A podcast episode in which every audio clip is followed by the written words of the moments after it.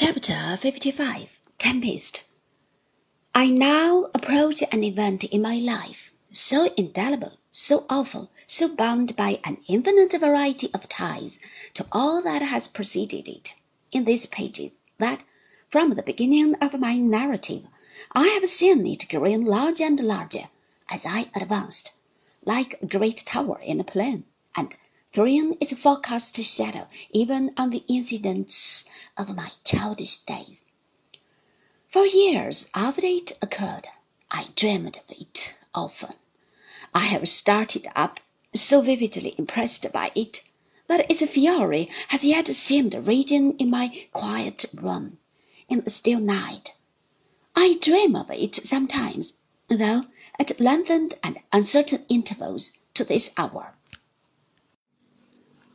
I have an association between it and a stormy wind, or the lightest mention of a seashore, as strong as any of which my mind is conscious.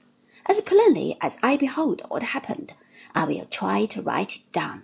I do not recall it, but see it done, for it happens again before me. The time drawing on rapidly for the sailing of the emigrant ship. My good old nurse, almost broken-hearted for me, when we first met, came up to London.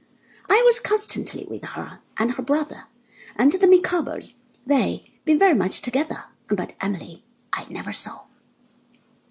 One evening, when the time was close at hand, I was alone with Peggotty and her brother. Our conversation turned on him. She described to us how tenderly he had taken leave of her, and how manfully and quietly he had borne himself. Most of all, of late, when she believed he was most tried. It was a subject of which the affectionate creature never tired, and our interest in hearing the many examples which she, who was so much with him, had to relate, was equal to hers in relating them. My aunt and I were at that time vacating the two cottages at Highgate. I intended to go abroad, and she to return to her house at Dover. We had a temporary lodging in Covent Garden. As I walked home to it, after this evening's conversation, reflecting on what had passed between him and myself when I was last at Yarmouth, I wavered in the original purpose I had formed of leaving a letter for Emily when I should take leave of her uncle on board the ship and thought it would be better to write to her now. She might desire, I thought, after receiving my communication, to send some parting word by me to her unhappy lover. I ought to give her the opportunity. I therefore sat down in my room before going to bed and wrote to her. I told her that I had seen him, and that he had requested me to tell her what I have already written in its place in these sheets.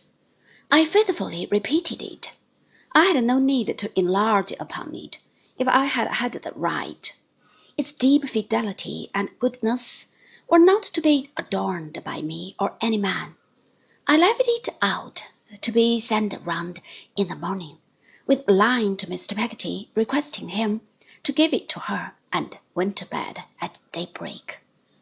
I was weaker than I knew then, and not falling asleep until the sun was up, lay late, and unrefreshed next day.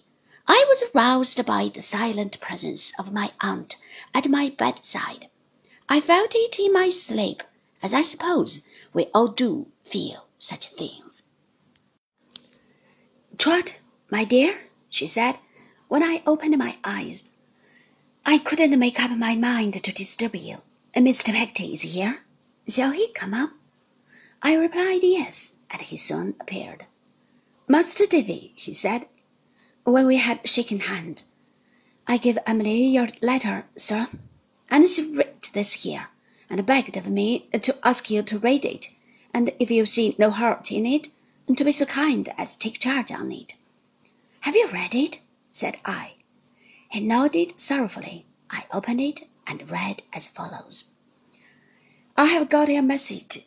Oh, what can I write to thank you for your good and blessed kindness to me? I have put the words close to my heart.